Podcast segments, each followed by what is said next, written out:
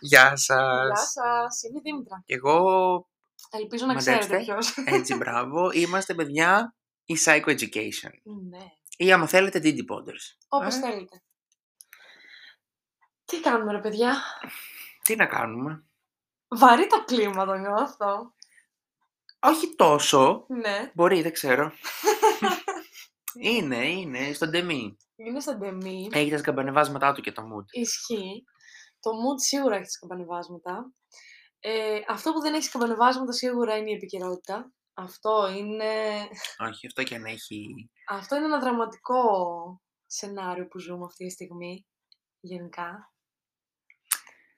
Δεν ξέρω, νομίζω Το ότι... mood της επικαιρότητας σίγουρα ναι. δεν είναι καθόλου... Είναι χάλι. Ας το πούμε κατευθείαν, Ναι. είναι χάλι μαύρο. Και εμείς τώρα είμαστε σε φάση να ασχοληθούμε με αυτό, να μην ασχοληθούμε με αυτό, να τολμήσουμε να μιλήσουμε γι' αυτό, να μην μιλήσουμε γι' αυτό. Εντάξει, θα αναφερθούμε. Ναι, Εγώ λέω θα- ότι η αυτό. αναφορά θα γίνει έτσι κι αλλιώς. Σίγουρα Α. θα γίνει, αλλά θα γίνει λίγο πιο... Προσωπικά δεν θέλω να βγάλουμε... Λοιπόν, για να το ξεκαθαρίσουμε, Ναι. δεν θα αναφερθούμε σε, δεν θα μπούμε σε λεπτομέρειες σίγουρα, γιατί πιστεύω ότι και θα κουράσουμε, γιατί διαβάζουμε, ενημερωνόμαστε καθημερινά. ε, Κοίτα βέβαια, τώρα το- που μου ήρθε με έτσι μια στο μυαλό μου, σε διακόπτω κιόλας, χίλια συγγνώμη, ε, έχουμε και ανθρώπους οι οποίοι δεν είναι από την Ελλάδα. Δεν ζουν στην Ελλάδα. να δεν το πούμε ζούνε έτσι. μάλλον, ναι, Είναι ισχύει από την αυτό. Ελλάδα, δεν ζουν στην Ελλάδα. Ισχύει. Απλά λέμε ότι θα κάνουμε μια αναφορά. Ναι.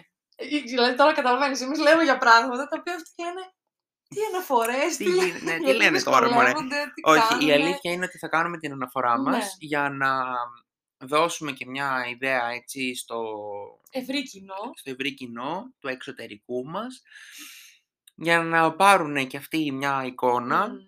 ε, να δημιουργήσουν έτσι ένα πλαίσιο της κατάστασης ε, που Επικρατεί. βιώνουμε και αυτό έχει να κάνει με έναν βιασμό ε, Με ένα βιασμό που τώρα ήρθε Μίας- στην ε, τώρα ήρθε στην επικαιρότητα. επιφάνεια, ε, που έγινε παραμονή πρωτοχρονιάς, αν δεν κάνω Ναι. λάθος, ε, από μία έτσι κλίκα, ας το πούμε, ε, αντρών προς μια 24χρονη κοπέλα. Ναι, τώρα εμείς δεν θα πάρουμε... Δεν θα Όχι, μπούμε δεν σε θα, μπούμε, λεπτομέρειες, δεν θα μπούμε σε εντάξει. λεπτομέρειες αστυνομίας, να το πούμε έτσι. Ναι, Οι ναι, ναι. θέσεις μας είναι πολύ καθαρές.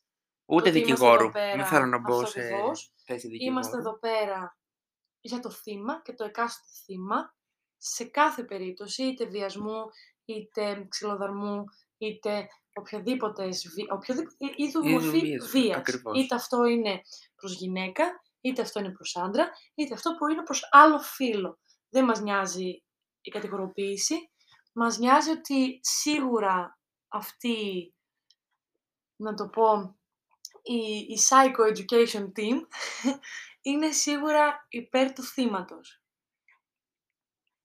Σίγουρα. Γιατί ακούγονται πάρα πολλά, λέγονται πάρα πολλά, ε, λίγο μ, σκεφτόμαστε πιο πολύ τι έχει κάνει το θύμα, ε, ενώ είναι το θύμα, και όχι τόσο ο θήτης τι έχει κάνει. Αυτό εμένα με κάνει έξαλλη, δεν θα μιλήσω γι' αυτό γιατί δεν μπορώ να μιλήσω. Δεν μπορώ να μιλήσω.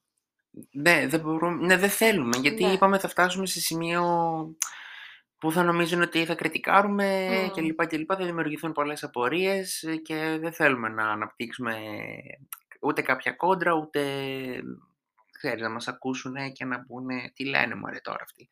Μμ. Ε, που θα μου πεις κανένας δεν μας εμποδίζει να το κάνουμε κιόλας. Όχι. Απλά Αλλά ζούμε σε θέλουμε... μια Ελλάδα που αυτή τη στιγμή στο ίντερνετ επικρατεί μια μεγάλη, ένα μεγάλο κύμα μίσους. Είτε αυτό είναι από μία μεριά προς το θύμα, είτε είναι προς τους θύτες, είτε είναι προς άλλους influencers, είτε είναι προς ανθρώπους οι οποίοι εκφράζουν την άποψή τους. Υ- Υπάρχει πολύ έντονη κριτική άποψη, να το πω έτσι. Υπάρχει έντονη κριτική άποψη και αυτό που επειδή εντάξει, διαβάζουμε διάφορα άρθρα, δημοσιεύσεις ε, σε όλα τα media κλπ.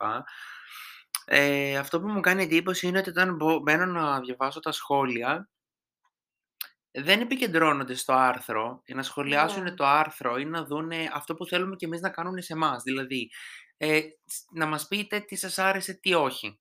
Ε, πείτε μας την άποψή σας, γιατί όλες οι Ναι. απόψεις είναι σεβαστές και δεκτές, αλλά δεν θα καθίσουμε να ε, κάνουμε έναν διάλογο Ναι. ε, για να μαλώσουμε με τον άλλον. Ναι. Ε, αυτό που γίνεται πλέον είναι ότι ο ένας θα κρίνει το σχόλιο του άλλου. Ότι δεν έχει δεν έχεις εσύ δίκιο, έχω εγώ. Δεν τα λες εσύ καλά, τα λέω εγώ. Δεν τα λες εσύ ορθά, τα λέω εγώ. Και Ναι. είναι λίγο κάπως με ιδιάζει όλο αυτό το πράγμα. Μου Ναι. προκαλεί μια δυσφορία. Είναι κρίμα να το βλέπω. Γι' αυτό δεν θέλω να μπούμε σε αυτή την, Μμ. ε, σε αυτό το τρυπάκι του να σχολιάσουμε και να κριτικάρουμε. Θα ε εγώ ας πούμε θέλω να πω μόνο ότι αυτό που έτσι αναρωτιόμασταν τουλάχιστον ήτανε γιατί προσπαθούμε και προσπαθούνε μάλλον να εστιάσουνε κάπου αλλού για να ξεχάσουμε κάτι άλλο. Δεν επικεντρώνονται βασικά στο κύριο στο κυρίως θέμα. Ναι. Αυτό είναι το οποίο με μου Όλους προκαλεί μας απλά μια βγάζει απορία. μια ναι, Αυτό, μου προκαλεί λίγο από τα απορία. ρούχα μας, λίγο τι γίνεται. Εγώ δηλαδή πιάνω τον εαυτό μου αυτή τη στιγμή που μιλάω, έτσι να μιλήσουμε και λίγο ψυχολογικής άποψης για το εδώ και τώρα.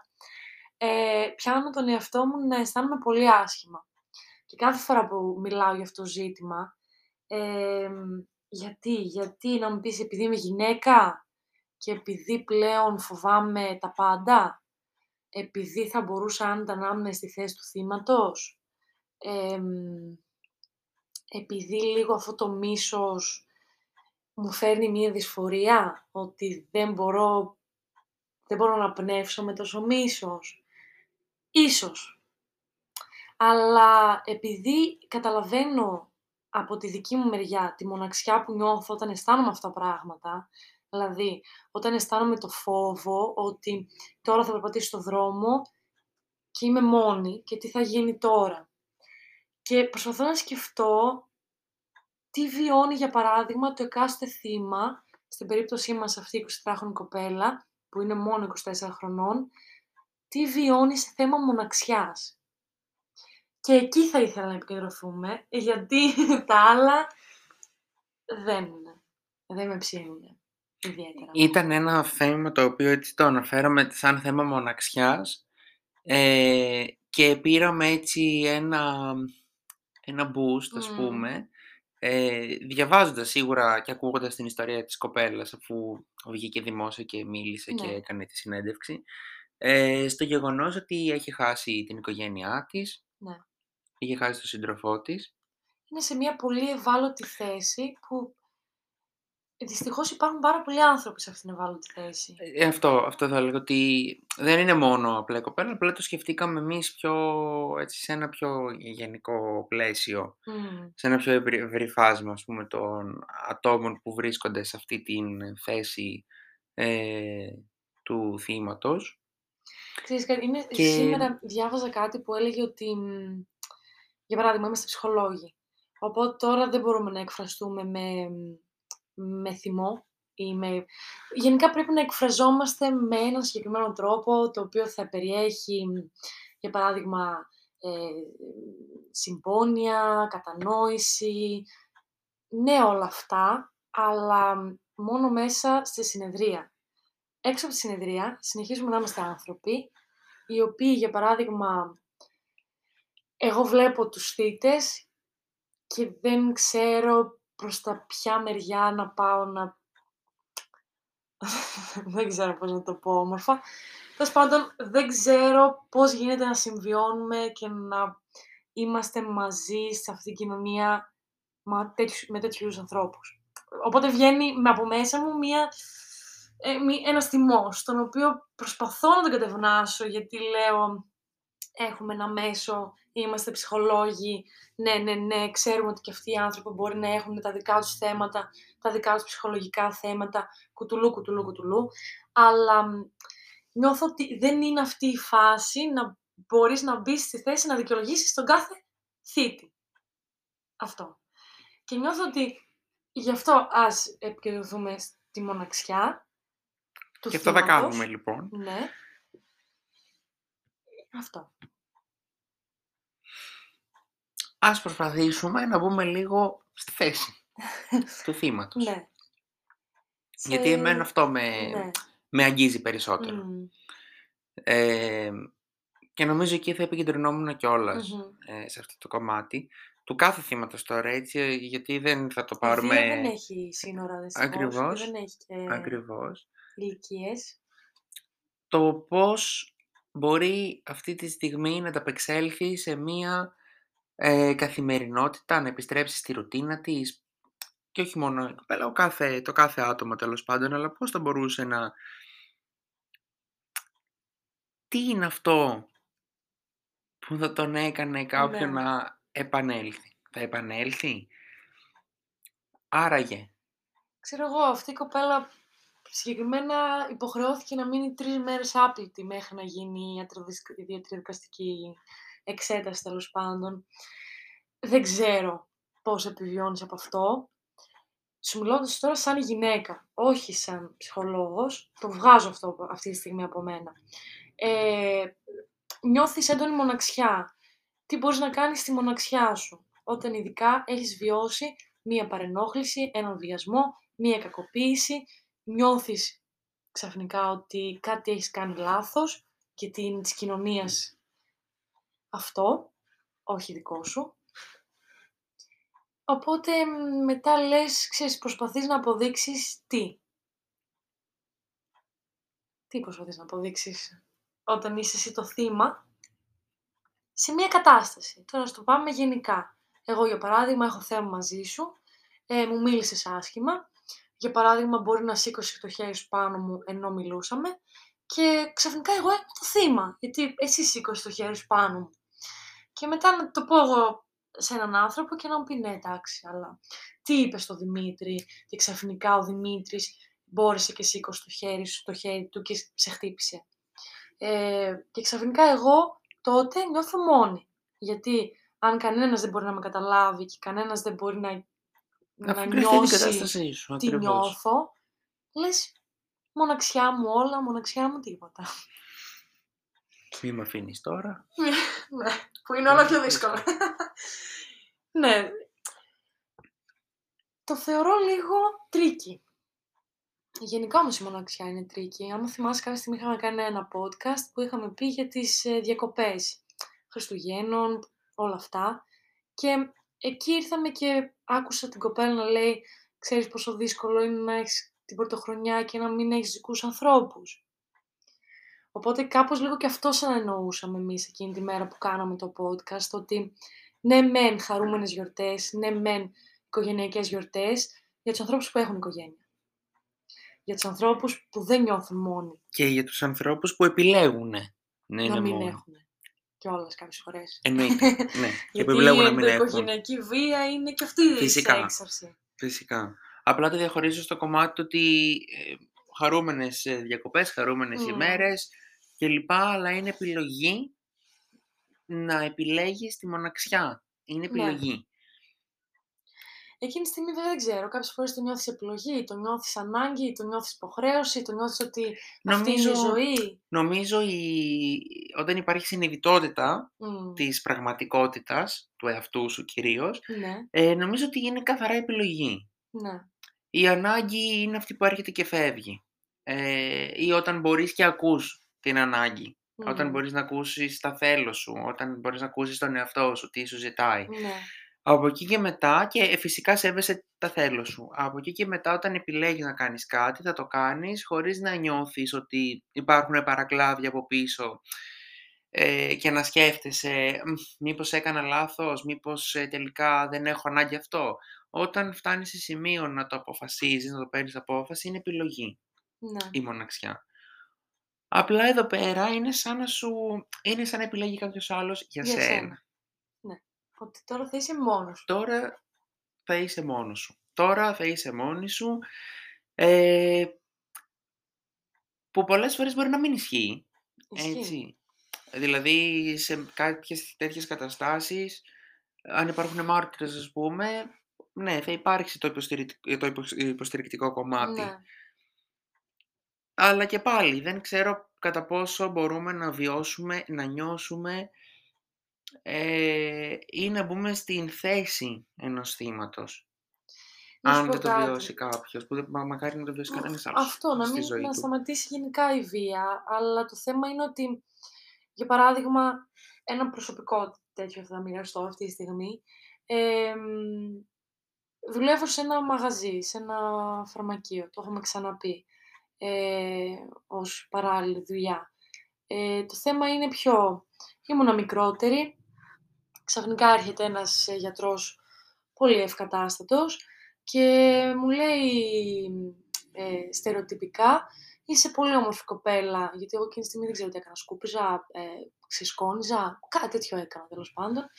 Ε, και μου λέει, είσαι πολύ όμορφη κοπέλα για να χρειάζεται να κάνεις αυτές τις βλακίες, δηλαδή να σκουπίζεις και να καθαρίζεις.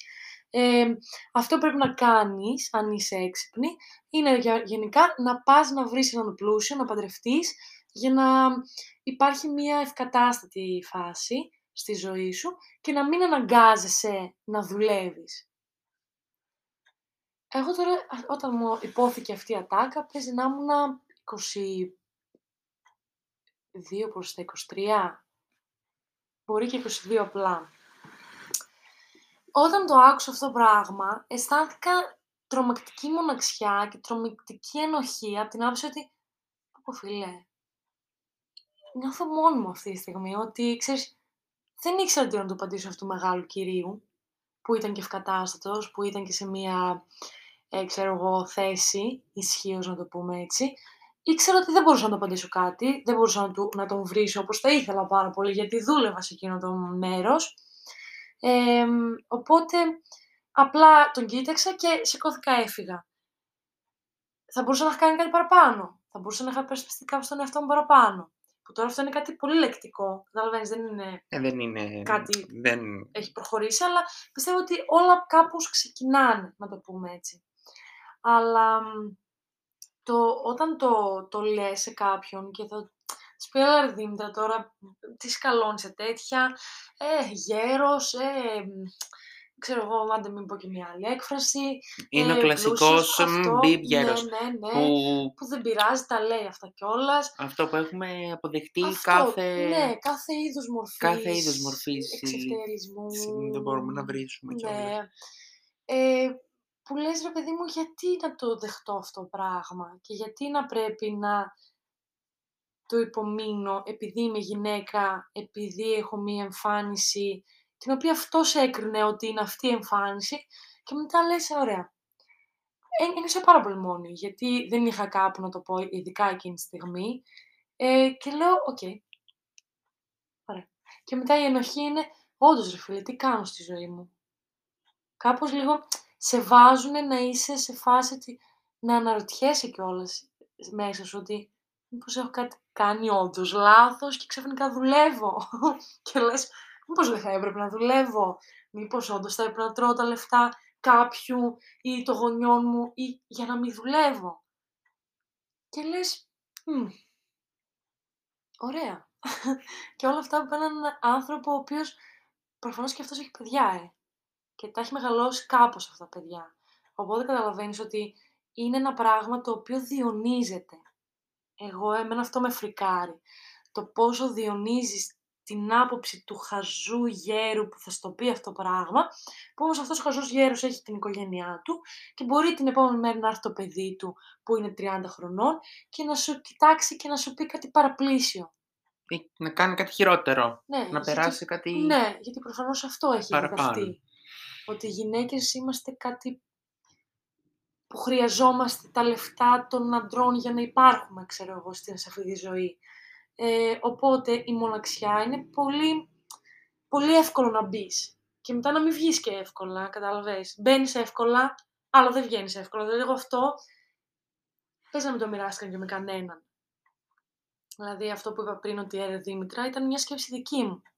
Δηλαδή, εκεί σκέφτεσαι ότι το μοιράστηκες όντως ή επέλεξες τη μοναξιά σου να το καταπιείς μόνη σου αυτό; Πήγε αυτή η κοπέλα, Είναι επέλεξε δύσκολο. να πάει να βγει, να, το κατα... Είναι... να το καταδώσει στην αστυνομία και το κάθε θύμα επιλέγει να το κάνει. Κάποια θύματα επιλέγουν να σταθούν και να το καταπιούνε. Και μετά από 20 χρόνια να πούνε δεν αντέχω άλλο και να βγουν να το πούνε. Τι σημαίνει τώρα το θυμήθηκες, τώρα το θυμήθηκα, ξέρεις, 20 χρόνια πώς ζω για παράδειγμα. Δεν ξέρεις. Οπότε η μοναξιά έχει πολλά, πολλά Έχει, δρομάκια. έχει πολλά δρομάκια. Ε, κάποιοι είναι μονόδρομοι, κάποια δρομάκια είναι μονόδρομοι, κάποια είναι αδιέξοδο και κάποια άλλα έχουν αυτό της επιστροφής. Προφανώς. Εγώ αυτό που θα ήθελα είναι να πάντα να διαλέγαμε το δρόμο της επιστροφής και πάντα θα ήθελα να διαλέγουμε το δρόμο του το να βγαίνω, να μιλάω, να εξωτερικεύω με την πρώτη ευκαιρία τουλάχιστον. Δεν με ενδιαφέρει αν θα είναι το επόμενο λεπτό ή τα επόμενα 20 χρόνια, αλλά τουλάχιστον Με την ευκαιρία που θα έχεις με την εσύ. ευκαιρία που θα έχεις εσύ, που θα, Ναι. θα το έχεις αποδεχτεί και μ, με τον εαυτό σου, έτσι, με το, με το άτομό σου. Ναι. Ε, αυτό είναι το σημαντικό. Ε, ναι, γιατί αυτό Να που έχουμε μόνο μοιράζεσαι- είναι ο εαυτός μας. Ναι, να μοιράζεσαι κάτι όταν και εσύ θα είσαι μ, έτοιμη να το μοιραστείς. Προφανώς. Εγώ αυτό που σκεφτόμουν όσο μιλούσε είναι ότι και έμεινα εκεί είναι στο κομμάτι ας πούμε της οικογένειας, στο κομμάτι πώς μεγαλώνουν κάποια παιδιά, Μμμ. ε, τις αντιλήψεις, τις ε, στάσεις απέναντι σε άλλα άτομα, γενικά στην κοινωνία. Και αυτό που με στεναχωρεί πάρα πολύ είναι, το, είναι πραγματικά ακόμα και το συμπεριφορικό κομμάτι Μμ. των ε, γονέων απέναντι στα παιδιά τους παίζει πολύ σημαντικό ρόλο στο πώς θα φερθούν όχι μόνο σε μια γυναίκα, εις- γενικά πώς θα φερθούν στη ζωή τους. Που μπορεί να κάνει κάποιον ε, με μια λεκτική βία απλά να πέσει στα πατώματα. Και να σκεφτεί ότι σκέφτηκες εσύ, ότι σκέφτηκε Ναι. ο καθένας. Και αυτό που, με, αυτό που σκεφτόμουν τώρα είναι αυτό που είπες ότι όσο πάει και διονύζεται το, το είδος Μμ. των ηλιθείων, Ναι. αλλά ακόμα και έτσι ε, είναι σαν η κοινωνία μας ή δεν ξέρω και ποια άλλη κοινωνία τέλος πάντων, επειδή δεν γνωρίζω τέλεια τις κουλτούρες των άλλων χωρών, Προφανώς. Σαν να έχουμε αποδεχτεί κάποια επίπεδα της Ηλικιότητας. βίας, ηλικιότητας. Δηλαδή, πρόσεξε, δεχόμαστε κάτι γιατί λέμε, ε, τώρα εντάξει, είναι ένας ε, γέρος ηλίθιος π.χ. Ε, που μου μίλησε έτσι. Και το αποδεχόμαστε γιατί τον έχουμε κατατάσει από το παρελθόν μέχρι και το τώρα μας, τον έχουμε κατατάσει σε μια κατηγορία ειδικών ανθρώπων Που τους που πάντα αποδεχόμαστε. μιλάνε έτσι. Ναι.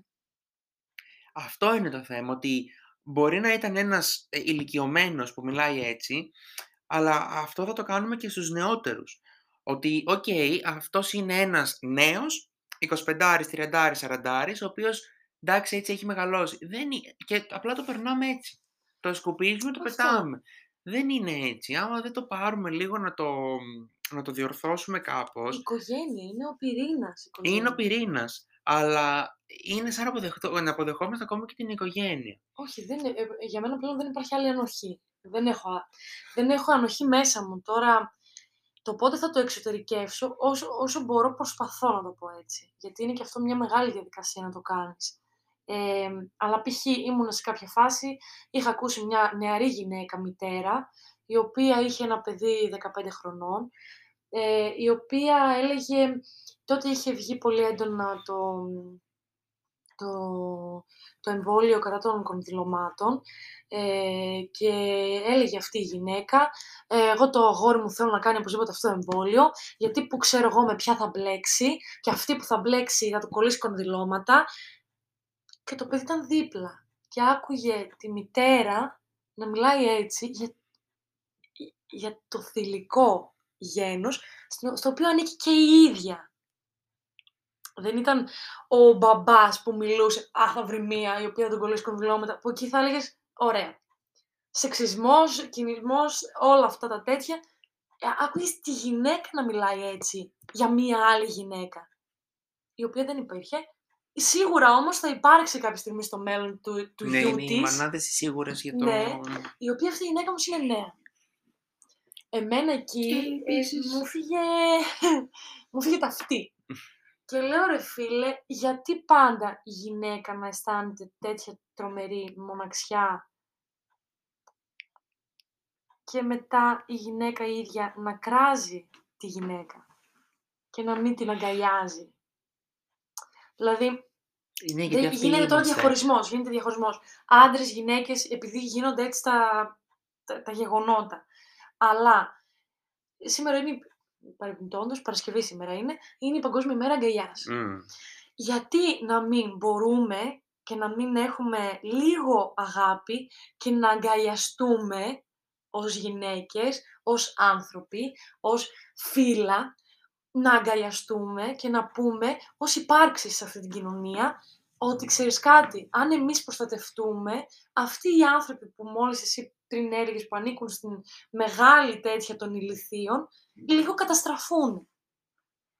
Αλλά δεν το κάνουμε. Δηλαδή, βλέπω τέτοιο τεράστιο μίσος προς το θύμα που είναι η γυναίκα, για παράδειγμα, σε αυτή την περίπτωση, και την κάνει να αισθάνεται ακόμα πιο πολύ μοναξιά. Και λες, ωραία. Ναι, δεν το κάνουμε γιατί έχουμε, μη- εγώ μένω και στη λέξη μίσος. Ναι. Χωρίς να μιλάμε για μοναξιά, χωρίς να μιλάμε για τίποτα, μένω στη λέξη μίσος. Και το συναντάω καθημερινά στη δουλειά μου. Το μίσος που υπάρχει ανάμεσα στους ανθρώπους. Δηλαδή αυτό το, το πράγμα στη συμπεριφορά, πώς θα μπορέσουμε να... Και τώρα μιλάμε έτσι για δύο, καθ- ούτε δύο λεπτά καθυστέρηση, έτσι, και μιλάμε Ναι. για το τρελό μίσος. Ε, για βρισίδια. Μόνο ξύλο που δεν παίζει ο κόσμος, έτσι. Άντρες Πραγματικά, γυναίκες, έτσι. Δεν έχει πραγματικά. να κάνει με φίλο τώρα, έτσι δεν μιλάω για φίλο, αλλά άντρες γυναίκες μόνο που δεν πιάνονται στα χέρια. Όχι, εγώ δεν ήμουν εδώ, εγώ ήμουν πιο πίσω, ας πούμε. Ε, οκ. Και τι θα πάθεις για, το, για τα 30 δευτερόλεπτα, ας πούμε; Ξέρεις, κα- εγώ νιώθω ότι α- Δεν- αυτό το διάστημα, για παράδειγμα, ένιωθα, ένιωθα μία μεγάλη μοναξιά. Από την άποψη, ένιωθα πολύ ευάλωτη για κάποιο λόγο. Δεν ξέρω ποιος ήταν ο λόγος που ένιωθα ευάλωτη, αλλά ίσως ένιωθα και φόβο παράλληλα. Ίσως γιατί γινόντουσαν στη Θεσσαλονίκη όλα αυτά. Ίσως γιατί γινόντουσαν πολύ κοντά μας όλα αυτά. Ε, αλλά έπιασα κάποια στιγμή τον εαυτό μου να λέω «Μμ, έχω υπάρξει κι εγώ στη φάση του να θέλω να βγαίνω, να πίνω, να υπάρχω στη νύχτα της Θεσσαλονίκης. Δηλαδή, να θεωρήσω τον εαυτό μου τυχερή που ακόμα δεν έχω πάθει κάτι τέτοιο. Ή να θεωρήσω ότι δεν πρέπει να ξαναβγώ χωρίς τη συνοδεία ενός άντρα για να μην γίνει κάτι τέτοιο. Ή να μην ξαναφλερτάρεις, ή να μην, ε, λέω εγώ τώρα έτσι, γιατί κα- κάποιες είναι και αυτό τώρα. Το «Α, μου δίνει ένα ποτό να πιω», ας πούμε, κάποιος, αλλά... Άντε, γεια. Ω, Φεύγω, συγγνώμη, τρέχω. όχι, όχι, είσαι βιαστής. Δεν γίνεται, συγγνώμη. Ε, δε, και έχει κυριεύσει ο φόβος. Ε, Φοβόμαστε να μιλήσουμε, φοβόμαστε να πούμε το οτιδήποτε, γιατί φοβόμαστε Νομίζω ότι ότι σιγά θα... σιγά πηγαίνουμε όλο και παραπάνω στη μοναξιά. Το καταλαβαίνεις, ε; Εννοείται το καταλαβαίνω. Δηλαδή πηγαίνουμε και αγκαλιάζουμε σιγά σιγά τη μοναξιά και λέμε «Μμ, ας μην βρούμε έναν άλλον άνθρωπο, γιατί ποιος ξέρει πώς θα είναι ο επόμενος. Κι ας ο αυτός που έχουμε να είναι για να τον πάρεις να τον Ναι. Πετάξεις. Α, Να ναι. χτυπάει, έτσι, εκεί. Ω, δεν, δεν θέλω να αγκαλιάσουμε τη μοναξιά, Ούτε εγώ. καθόλου. Και, Προτιμώ να αγκαλιαστούμε οι ίδιοι και λίγο να συμπονέσουμε ο ένας τον άλλον. και δεν εννοούμε μόνο εγώ με τη Δήμητρα ή η Δήμητρα με μένα, εννοούμε γενικά να αγκαλιαστούμε. Ε, Ναι, γιατί το να αγκαλιάσω εγώ τον Δημήτρη ή ο Δημήτρης εμένα δεν θα σώσουμε τον κόσμο. είναι από τα πιο εύκολα πράγματα, γιατί συμπαθιόμαστε γενικά. Αλλά το θέμα είναι να μπορέσεις να αγκαλιάσεις έναν άνθρωπο ο οποίος δεν είναι οικείο σου, δεν τον ξέρεις. Για παράδειγμα, συμβαίνει κάτι στο δρόμο και μ, να πάρεις λίγο μέρος. Λίγο κάτι να γίνει. Δηλαδή, μ, η τόση ησυχία που εκπέμπουμε όλοι μας, νομίζω με τρελαίνει. Εμένα προσωπικά. Θα πάρουμε μέρος, ε, δεν θα, πά- γιατί, ναι, σε τρελαίνει, γιατί δεν θα πάρουμε μέρος σε μια ησυχία, έστω σε, σε ένα συμβάν πολύ απλό. Όχι τώρα σε ακραία, σε ακραία γεγονότα και καταστάσεις, αλλά σε κάτι πολύ απλό δεν θα πάρουμε μέρος, γιατί βαριόμαστε ίσως.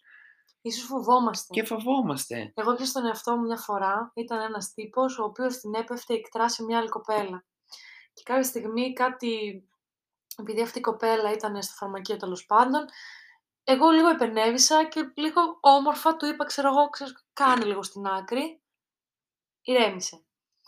Εμ, ήταν η πρώτη φορά που μίλησα σε άντρα όταν έβλεπα ότι παρενοχλεί έστω και για πλάκα λεκτικά μια γυναίκα. Και λέω, φίλε, το έκανες αυτό, ήσουν θαραλέα. Θεώρησα τον εαυτό μου θαραλέο. Κατάλαβες. Πόσο σημαντικό. Πόσο σημαντική ένιωσες. Και πόσο Ένιωσα σημαντική... και λίγο φόβο μετά. Ναι, εντάξει. Λέω, φίλε, το σκέφτηκες πολύ, αλλά αυτό που κάνεις. Ναι, αλλά βλέπεις ότι ταυτόχρονα είναι και άσχημο να σκέφτεσαι την, ε, το φόβο ενώ έκανες κάτι καλό. ναι. Και πόσο σημαντική ήταν.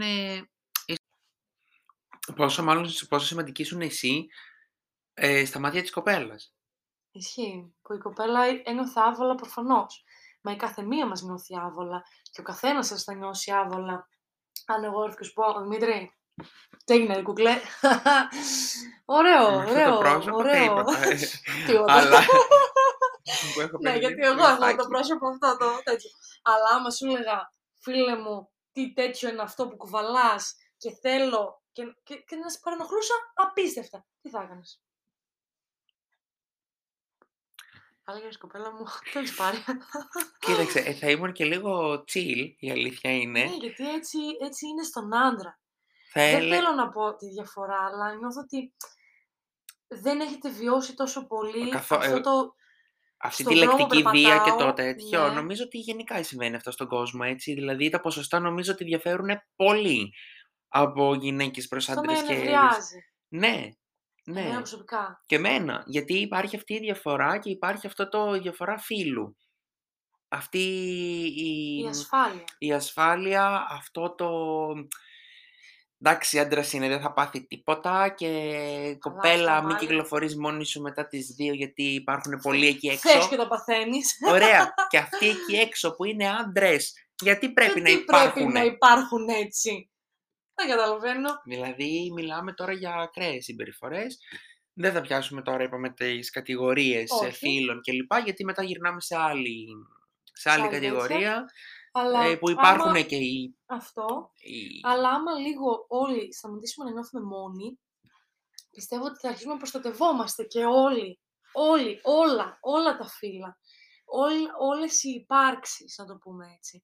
Ε, εμένα μου άρεσε η Μουτίδου, άρχισε να μιλάει κατά αυτόν τον τρόπο, ότι θα λέει ύπαρξη και η ύπαρξη είναι κάτι, η ύπαρξη λες είναι θηλυκό το άρθρο.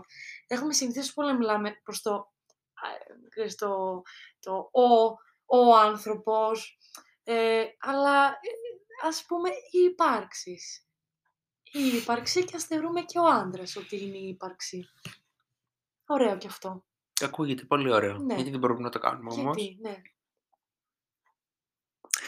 Έχουν βγει πάρα πολλά κατά καιρούς. πάρα πολλά. Ε, όπως ε, και για τα αυτοκίνητα, δεν ξέρω αν έχεις ακούσει ποτέ κάτι. Όλα τα κρυβά τα αυτοκίνητα έχουν θηλυκό γένος. Στοιχείο. Ε, και είναι κάτι το οποίο πραγματικά με, όταν το συνειδητοποίησα, ναι, γιατί φαντάσου πόσα πράγματα υπάρχουν στην καθημερινότητα που δεν συνειδητοποιούμε. Και όταν είχε βγει μια έρευνα στο εξωτερικό που κάτι έλεγε γι' αυτό και το διάβασα, γιατί Ναι. μου έκανε λίγο κλικ, και διάβασα τον λόγο για τον οποίο υπάρχουν έτσι τα, τα, τα αυτοκίνητα σε Μμμ. γένος θηλυκού και τι σημαίνει, ε, λίγο εξοργίστηκα. Ας πούμε, δεν θέλω να αγοράσω ποτέ αυτοκίνητο σε γένος θηλυκού, θέλω ουδέτερο. Εγώ να σου πω την αλήθεια μου, αλλιώς ξεκινήσαμε αυτό το βίντεο, αλλιώς συναισθηματικά να μιλήσω, γιατί τα γεγονότα παραμένουν με τα ίδια, αλλά μ, με άλλο feeling μπήκα σε αυτό το βίντεο, σε αυτό το podcast τέλος πάντων, με άλλο μ, feeling βγαίνω από αυτό το podcast, γιατί Και εγώ. νιώθω ότι μιλήσαμε και κάπως σαν να μην νιώθω μόνη, καταλαβες. Δηλαδή είσαι φίλος μου, το ξέρω ότι είσαι φίλος μου, αλλά επειδή κάποια ζητήματα τα κρατάμε για τον εαυτό μας και νιώθουμε τη μοναξιά, είτε δεν τα μοιραζόμαστε με τους φίλους μας, με τους συντρόφους μας, με τις οικογένειές μας, γιατί λέμε δεν θα με καταλάβει, ε, δεν θα με νιώσει, δεν θα καταλάβει τη σκέψη μου, ε, δεν μιλάμε. Πραγματικά, εγώ που μίλησα αυτή τη στιγμή μαζί σου και μας ακούνε και όσοι μας ακούνε, ένιωσα πολύ καλύτερα. Αυτό μπορώ να Έφυγε πω. ένα βάρος. Ένιωσα ένα, ε, έφυγε ένα βάρος και ένιωσα πιο... Α, α, ανασένω λίγο, γιατί στην αρχή νομίζω αν ακούσω το Ανακούφιση. podcast μου, θα ακούσω ότι δεν ανασένω. Ναι, γιατί λες φίλε, ε, Έκανες και κάτι καλό. Άκουσες τον εαυτό σου Ναι. και κάτι. Άκουσες μια ανάγκη σου. ναι, επέλεξες να κάνεις κάτι για σένα. Ναι. Είναι αυτό που λέει η μαμά μου ότι ε, στην ουσία στεκόμαστε, πρέπει να, πρέπει να σταθούμε πρώτα οι ίδιοι δίπλα μας, στον εαυτό μας, για να μπορούμε μετά να μεταπηδήσουμε και να σταθούμε δίπλα σε κάποιον και δίπλα... Δεν είναι κακό να κάτσουμε πρώτα δίπλα μας και να πούμε, ξέρεις κάτι bro, έλα να το σκεφτείς λίγο εσύ και μετά μοιράσου το, όποτε μπορείς, όποτε μπορείς να μοιραστείς τη μοναξιά σου. Ε, εγώ ένιωσα full σε φάση τώρα να μοιραστώ τη μοναξιά μου και είναι μόνο μια μοναξιά που την νιώθω, πόσο γίνεται, μια εβδομάδα γίνεται αυτός ο άλλος. Μια εβδομάδα μοναξιάς, να το πω έτσι. Νιώθεις πολύ πιο ωραία όταν μιλάς. Είναι ένα συνέστημα... Ξέρεις, δεν, δεν είναι... ο- Γιατί μας έχουν κάνει άπειρες φορές αυτή την ερώτηση. Πες μας Μμμ. πώς νιώθεις τώρα. Μμμ. Και κάποιες φορές δεν μπορείς να Όχι, περιγράψεις με σκαλώνεις. λόγια. Σκαλώνεις. Και Λες, τι λες νιώθω, τώρα τι, τίποτα τι δεν νιώθω. γίνεται. δεν, ξέρω, δεν ξέρω λέξεις για συναισθήματα. Δεν Μια μπορώ να χαρά είμαι. ερμηνεύσω το συνέστημά μου. Δεν μπορώ Μια να... χαρά αισθάνομαι. Μια χαρά. Αλλά μέσα μας χαμογελάμε, μέσα μας Ναι. νιώθουμε αυτή την ανακούφιση, μέσα μας νιώθουμε ότι αυτό, ότι ανασαίνω ξανά. Μμ. Παίρνω βαθιά ανάσα και Είναι μπορώ. αυτό, είναι αυτό που λέγαμε κιόλας και το είπαμε και πριν ξεκινήσουμε το podcast, ότι συνηθίσαμε τους θανάτους λόγω COVID, τους ε, κάναμε πολύ normal, α, πέθανε από COVID, OK, πέθανε από COVID, OK. Τώρα λίγο σαν να συνηθίζουμε και πέθανε από επειδή τη σκότωσε ένας άντρας και ξαφνικά γίνει μια γυναικοκτονία. Ε, μ, βιάστηκε, μ, ε, ξυλοφορτώθηκε. μ, δεν θέλω να το δεχόμαστε. Θέλω να μας αγχώνουνε, θέλω να, να μας στεναχωρούνε, γιατί αν φύγει αυτό το συνέστημα, θα υπάρξει Μετά μια, χαθήκαμε. ένα μούδιασμα Μετά χαθήκαμε. και το Μετά δεν μούδιασμα έχει- είναι ακραίο. Μετά δεν έχει χειρισμό. Το μούδιασμα θεωρείται ότι τα παίρνουμε όλα τόσο δεδομένα και ότι τα αγκαλιάζουμε και ότι θεωρούμε ότι θα υπάρχουν στην κοινωνία μας. Δεν θέλουν να υπάρχουν στην κοινωνία μας και όσο κάνουμε τα podcast, πραγματικά θα είμαστε εδώ πέρα για να τα μιλάμε. Όσοι μας ακούνε, ας τα ακούνε και ας τα μιλάνε και οι ίδιοι. Και ας μας μιλάνε, άμα Αυτό, θέλουν ναι. κάτι, το οτιδήποτε. Αυτό, είμαστε δύο ψυχολόγοι. Ή- Είδα και πολλές αναρτήσεις ψυχολόγων να λένε ότι όποιος άνθρωπος θέλει δωρεάν ε, συνεδρίες. Είμαστε δύο ψυχολόγοι, έχουμε αυτή την ιδιότητα, έχουμε αυτή την ικανότητα. Μπορεί εδώ πέρα να μην μιλάμε μόνο ως ψυχολόγοι, αλλά να μιλάμε και σαν Δήμητρα Δημήτρης, αλλά είμαστε εδώ πέρα. Αυτό θα ήθελα να το κάνουμε ξεκάθαρο. Όποιος θεωρεί ότι, όποια ύπαρξη θα θεωρήσει ότι θα θέλει να μιλήσει σε κάποιον άνθρωπο, είμαστε εδώ. Υπάρχει εχημήθεια, αυτό είναι το δεδομένο. Και μόνο αν αγκαλιαστούμε και νιώσουμε όλοι ασφαλείς, θα μπορώ εγώ να περπατάω άνετα στον δρόμο, θα μπορείς εσύ να μην σκέφτεσαι τις δικές σου σκέψεις και να είμαστε όλοι αγαπημένοι. Αυτό είναι, νομίζω, το goal, ο στόχος της ζωής μας. Να είμαστε αγαπημένοι και να μπορούμε να συνεπάρχουμε ειρηνικά, αρμονικά και όμορφα. Ελπίζω να, το, να ξεκινήσουμε να δουλεύουμε πάνω σε αυτό. Μμμ. Και σε αυτό μάλλον. Ναι, ισχύει. Γιατί Ας σε κάθε βάλουμε- podcast μας λέμε Ας μην βάλουμε μόνο επιχειρηματικούς στόχους, αυτό. ας βάλουμε και στόχους ζωής. Ναι, Να γινόμαστε καλύτεροι. αυτό. Και Και ας μην δεχόμαστε τους ηλίθιους. ας μην Άμα- δεχόμαστε αυτό που δεν θέλουμε να δεχόμαστε εμείς. Αυτό. Αλλά ας Υπάρχει ένα ωραίο καταλήξουμε... βιβλίο, το του Ντοστογεύσκη ο ηλίθιος. Αν θέλετε να το διαβάσετε, αλλά ας υπάρχει μόνος στην λογοτεχνία. Και Να μην το ας δεχόμαστε. επιτέλους αναγνωρίσουμε λίγο το νόημα της ζωής. Ναι. Και ας ε, απαντήσουν αυτοί που θέλουν, ας σκεφτούν λίγο, αυτοί που Μμμ. μας ακούνε, Μμμ. ποιο είναι το νόημα της ζωής τους. Ισχύει. Εγώ δεν θα πω ποιο είναι το νόημα της ζωής μου, αλλά το κρατήσω μυστικό, το πω σε σένα μετά. Εντάξει. αλλά ας το σκεφτούν. Εγώ θα πω ότι τώρα που το κλείνουμε, ε, για μένα προσωπικός στόχος είναι το να μπορώ να συνυπάρχω με τον εαυτό μου πρώτον. Και να μπορώ να συνυπάρχω και με τους ανθρώπους που επιλέγω δίπλα μου, ε, ε, αποδέχονται, να αποδέχονται όμως τον εαυτό μου, αυτοί που θα είναι δίπλα μου. Οπότε, ε, εγώ για παράδειγμα ευχαριστώ τώρα τον Δημήτρη που είναι δίπλα μου σε αυτή τη φάση και ο κάθε άνθρωπος δεν θεωρεί και την ύπαρξη δίπλα του δεδομένη. Οπότε, νομίζω ότι μόνο έτσι λίγο θα αγκαλιαστούμε όλοι και θα μπορούμε να συνεχίσουμε. Εγώ για αυτήν την κοπέλα έχω να πω τε- τεράστια respect. δεν... Εγώ είδα τη, συνέ- τη, συν- τη συνέντευξή της και έχασα λίγο τη μιλιά μου. Ε, σε όλους τους ανθρώπους που νιώθουν μόνοι,